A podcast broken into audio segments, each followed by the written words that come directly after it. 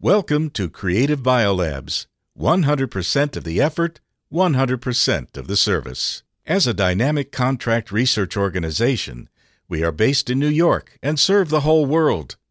Our seasoned scientists are skilled in antibody discovery, antibody engineering, and biomanufacturing solutions. Today we invite an expert in the cancer treatment area to talk to us about the ex vivo virotherapy with myxoma virus to treat cancer. Professor Jensen. Welcome, Professor Jensen, for joining our program. Before we get into more details, could you give us a quick introduction on the myxoma virus? Thank you for the invitation. In nature, myxoma virus tropism is restricted to logomorphs, or rather specifically pathogenic for European rabbits, in which the myxoma virus causes a lethal systemic disease called myxomatosis. In other words, only rabbits infected with the virus can cause disease. We know that viruses are harmful to our body, so what does a virus have to do with treating cancer? Nowadays, many viruses are useful tools for medical treatment, including the myxoma virus, which can productively infect and kill a variety of human and murine cancer cells. The most common cancer treatments we know today are chemotherapy, radiotherapy, surgery, and immune rescue stem cell transplants. But recently, many new therapies have emerged, such as immunotherapy, virotherapy, and adoptive cell therapy. In the last decade, myxoma virus has emerged as a novel oncolytic virus against hematologic malignancies and various solid cancers. So we see a lot of cancer treatments today and each has its own way of dealing with cancers. What is the principle of the oncolytic virus? Oncolytic virotherapy is based on the ability of some viruses to infect and kill preferentially cancer cells. I think I know what you mean. It sounds hopeful. But can this idea be applied to clinical treatment now? At present, it has not been applied in the clinic. It is still at the animal experiment stage to make sure the safety of this new treatment. Researchers are trying different things, such as the administration route and where to give this virus. It can be injected locally, directly into the site of the tumor. If the cancer is a hematoma, then the systemic injection can work well too, such as using the intravenous injection. It sounds simpler than traditional treatments. But so far as we know it, the efficiency of traditional cancer treatment is not very high. What about this new virotherapy? Would it be more efficient than the traditional treatment options? Theoretically, it certainly could be more efficient because viral therapy can better target tumors directly and it has a shorter treatment cycle.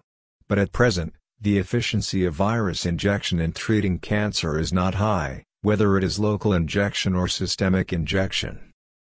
So, why is the discrepancy between reality and theory? The main reason is that the virus injected into the body will be recognized by our immune system, and gets removed quickly. For example, just like the influenza virus will be destroyed by our immune cells in some period of time after it attacks the body. We see this phenomenon in mice experiments. Right, our immune system will automatically recognize and eliminate these pathogens. Although you said before that this virus will only cause disease to rabbits, I'm sure there are still concerns about whether it can cause some damage to the human body. Do you think it is possible? Yeah, it's a reasonable concern. In animal experiments, we found that the injection of the virus damaged other normal organs. We think this is because the virus has moved to other sites in the body. So this is why virotherapy is still not available in the clinics. The safety issue of injecting a virus still cannot be cleared for treating patients. Is there a solution to this problem then? So the short answer would be yes. Seeing this problem, we have changed our way of thinking.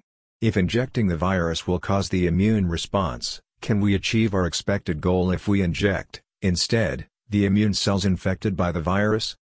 Based on this new approach, we have developed another set of experiments to try to solve the safety issues we saw before. Could you share with us the general principle and process of this new approach? Sure. To bring the virus to the tumor site, our new approach has roughly several steps. We first separate leukocytes from bone marrow, or peripheral blood. Second, let the myxoma virus, absorbs and infects leukocytes. And finally, we inject the infected leukocytes into the patient's body. And infected leukocytes will migrate to the tumor site. When the virus is released from leukocytes, the tumor can be destroyed. In this way, we can make the myxoma virus migrates to the tumor site purposefully. We call this approach, the ex vivo virotherapy, or EV2. The most important thing is, to avoid the large-scale elimination of the virus, by the immune system, and ensure that the location of where the virus migrates to can be expected. You mean the EV2 approach is to take some leukocytes out of the body, then culture them in vitro, and infect them with the myxoma virus, and then transfer the infected leukocytes back to the patient's body to eliminate the cancer cells, right? Yes, that's correct. That's the general process. EV2 can solve the problem of inefficiency and damage to other organs. Is EV2 the perfect solution then? Or will it raise new questions? Not perfect, of course. Although this method improves efficiency, there are many other aspects that still need work. We still need to pay attention to and change some details to get higher treatment efficiency. There are also the safety and ease of operation that need to be considered. Because we want patients to feel as little pain as possible. Can you give a brief example of the problems you are facing now? Sure. Although the EV2 seems like an efficient virus delivery method for cancers, in the bone marrow and spleen via virus adsorbed BM cells, there are still things left to be solved. First of all, it is important to determine the difference between the virus and EV2, using peripheral blood mononuclear cells, or using activated immune cells. This means that we need to choose, between T cells and B cells to be used as virus deliverers. For example, a published study suggests that, activated human T cells can be efficiently infected by the myxoma virus. Moreover, the infected T cells can carry the virus, to the target tumor location and be effective therapeutically. Likewise, it remains unknown which leukocyte cell types are the most efficient virus carriers, and whether specific cell types might exhibit optimal chemotaxis into tumor sites residing in specific tissues. It seems that the best virus vector has not been fully determined, and we still need much work to get the optimal results. Is there any solution to these problems now? So what's next? We are still trying to find the best solution.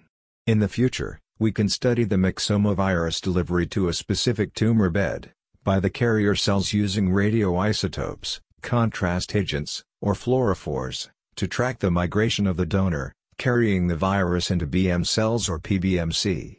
And so as to observe the cell emission tomography in vivo by fluorescence imaging, magnetic resonance imaging or positron imaging.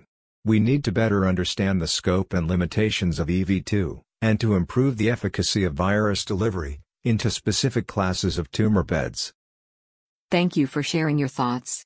Your efforts and dedication to research are truly appreciated and needed to defeat these difficult diseases. I hope you will get the results you are looking for soon.